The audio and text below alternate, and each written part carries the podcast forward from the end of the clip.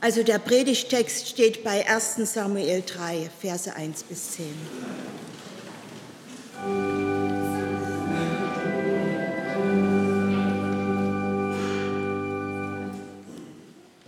Zu der Zeit, als der Knabe Samuel dem Herrn diente unter Eli, war des Herrn Wort selten und es gab kaum noch Hoffnung und es begab sich aber zu derselben Zeit, dass Eli lag an seinem Ort und seine Augen fingen an schwach zu werden, so dass er nicht mehr sehen konnte.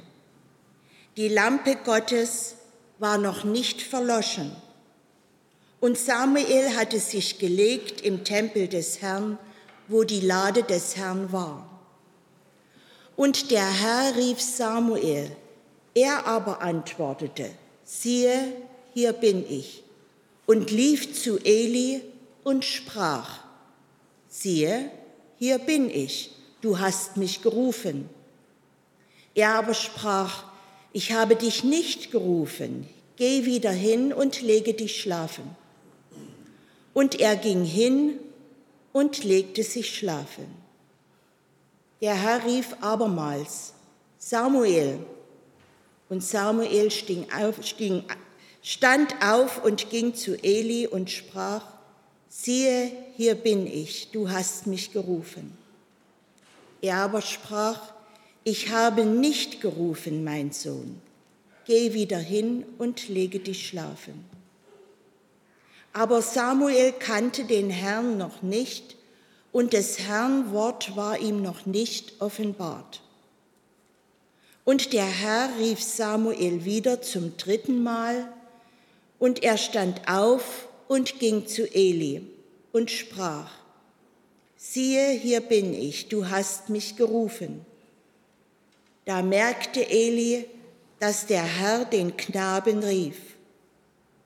Und Eli sprach zu Samuel, Geh wieder hin und lege dich schlafen, und wenn du gerufen wirst, so sprich, rede, Herr, dein Knecht hört. Samuel ging hin und legte sich an seinen Ort. Da kam der Herr und trat herzu und rief wie vorher, Samuel, Samuel. Und Samuel sprach, Rede, denn dein Knecht hört.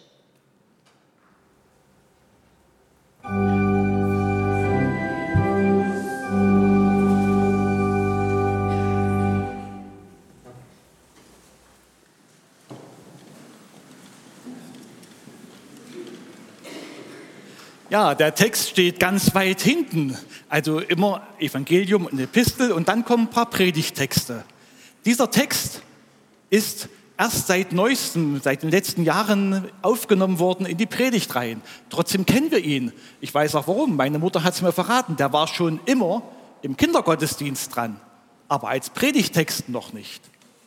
Darum gibt es einfach jetzt mal eine neue Predigt über so einen alten Text, mal heute nicht im Kindergottesdienst. Gnade sei mit euch und Friede von Gott, unserem Vater und unserem Herrn Jesus Christus. Amen. Lasst uns in der Stille um den Segen des Wortes Gottes beten.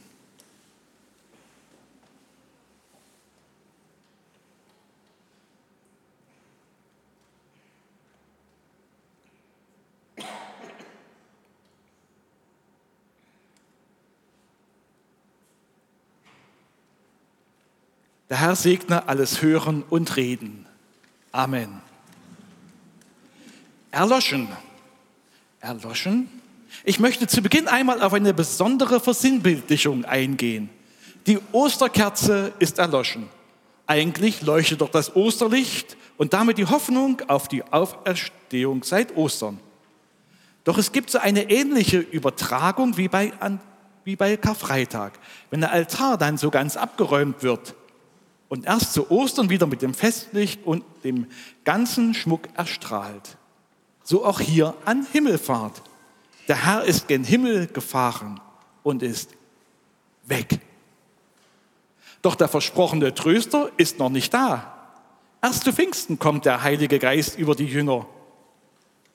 Wir befinden uns also so in einer Zwischenzeit. Zwischenzeit irgendwie komisch, vielleicht auch ein bisschen unheimlich, allein gelassen.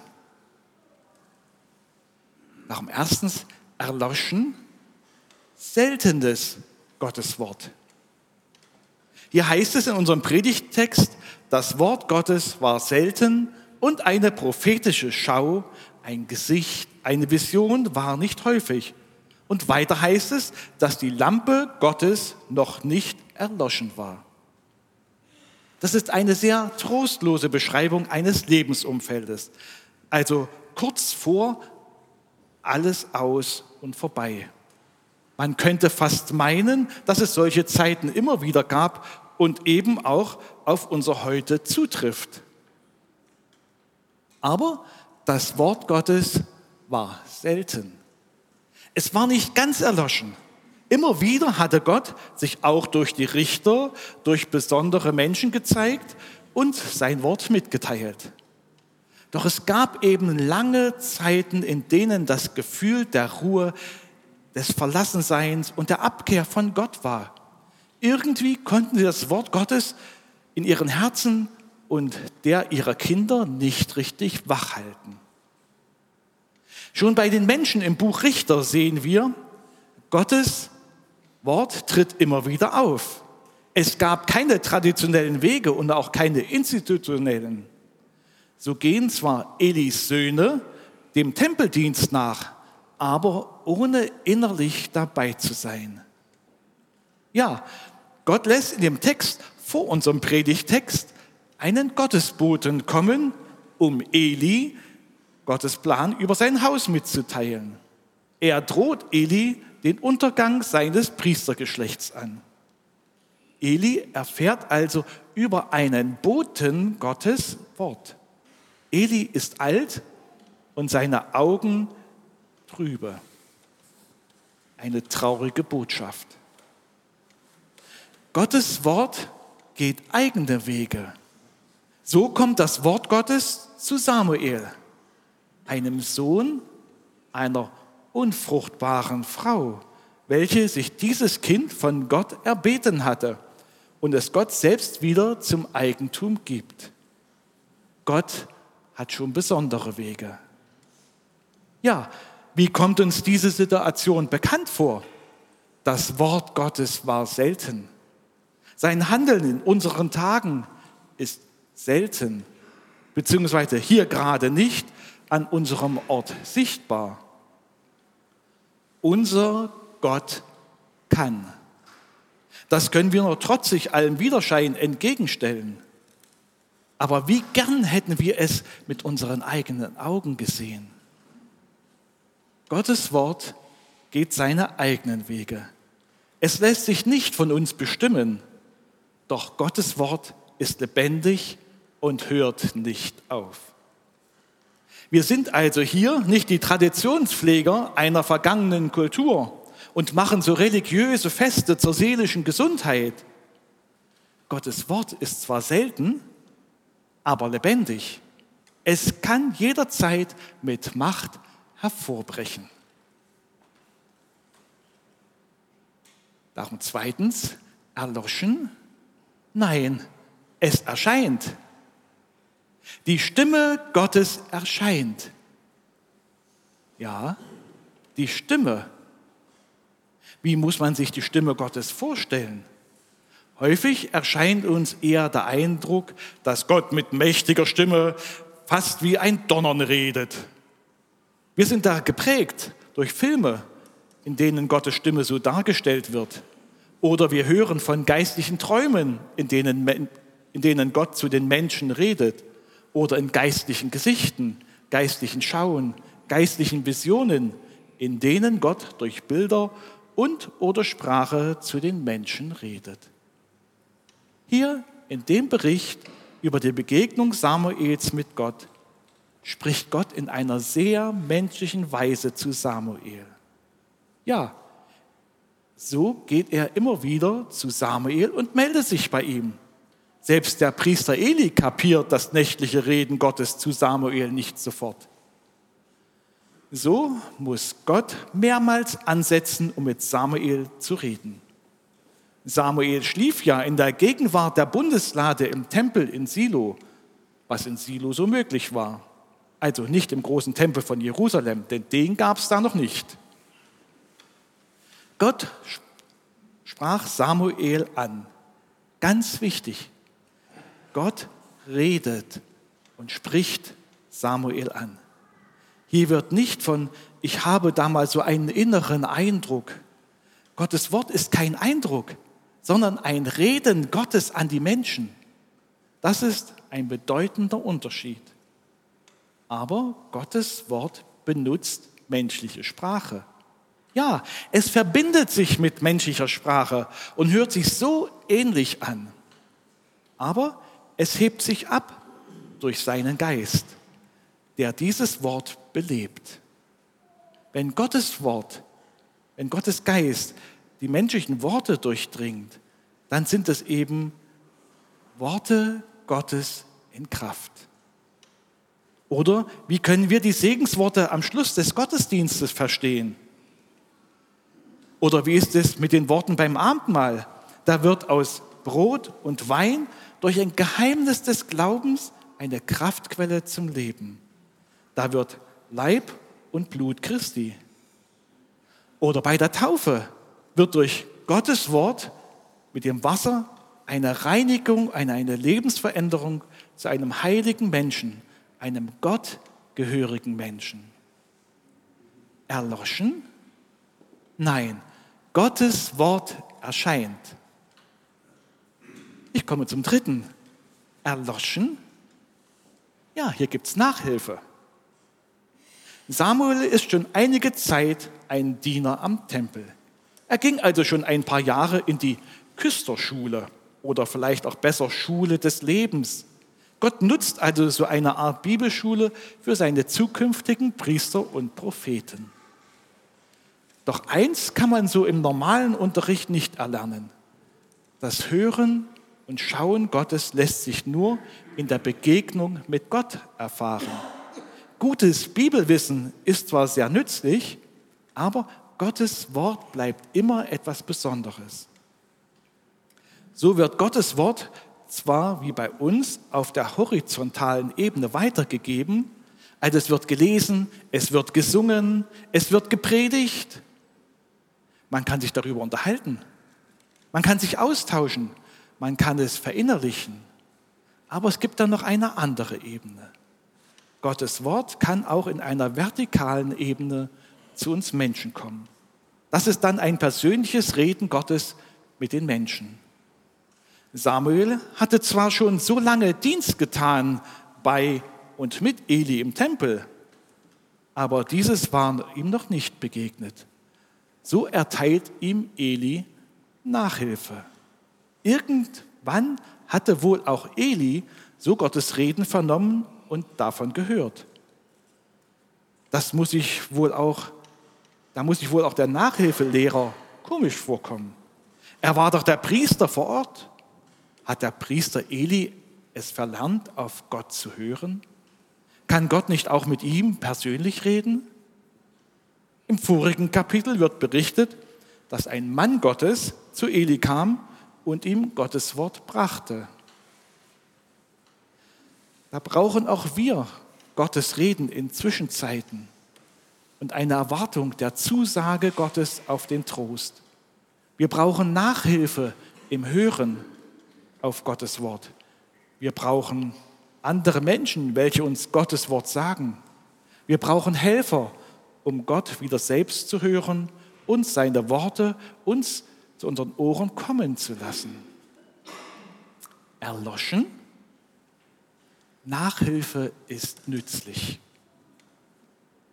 Darum viertens, erloschen, ein neues Gespräch. Gott will mit Samuel reden und spricht ihn hier sehr menschlich an. Samuel hört in der Nacht eine Stimme und denkt, es wäre der Priester Eli. Schon beim zweiten Mal muss der Schreiber uns erklären, dass Samuel bisher noch nicht so Gottes Wort gehört hatte.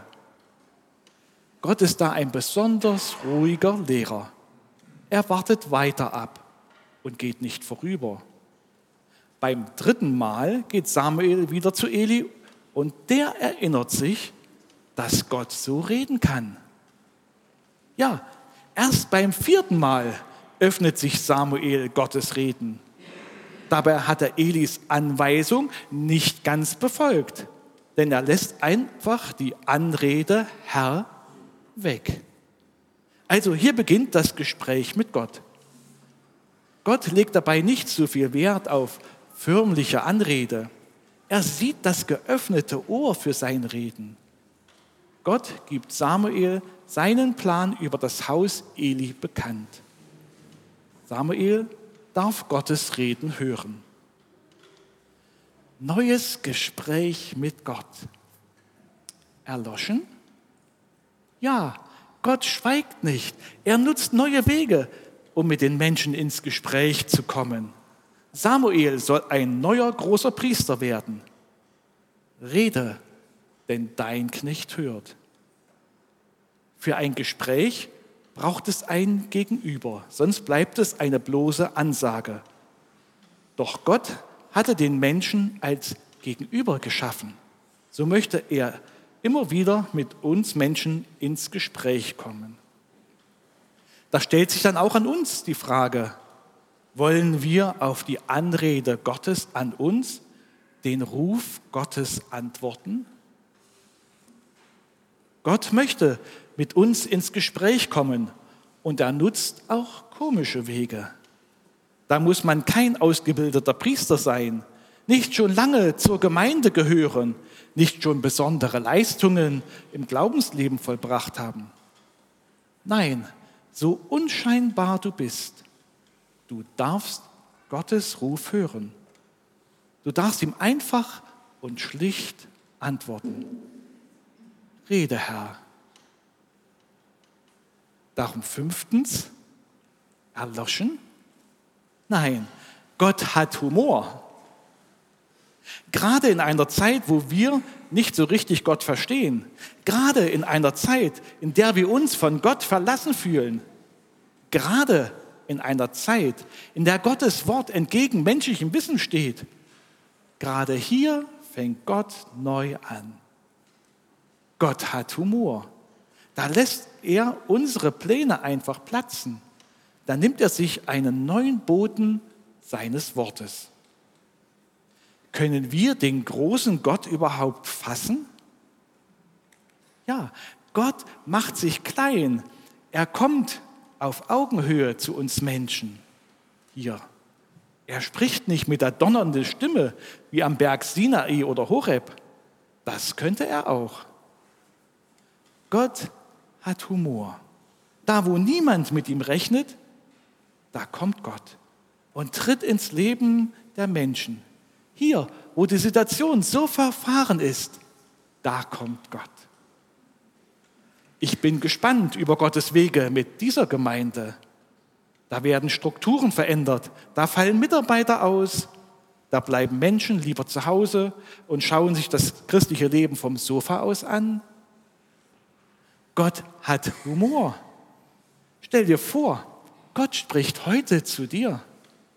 Gott spricht dich an und du stellst dich Gottes Reden. So einfach in einer Zwischenzeit, in einer trostlosen Zeit. Gott hat Humor. Diese besondere Rede, welche Samuel hört, hat er schon vorher über einen Boten Eli mitgeteilt. Nun gibt der Samuel denselben Inhalt über Eli. Und Eli lässt sich dieses Wort mitteilen. Aber nach dem ersten Mal über den Boten gab es keine Lebensveränderung Elis und seiner Söhne. Jetzt macht Gott ernst und lässt es eintreten. Gott hat Humor.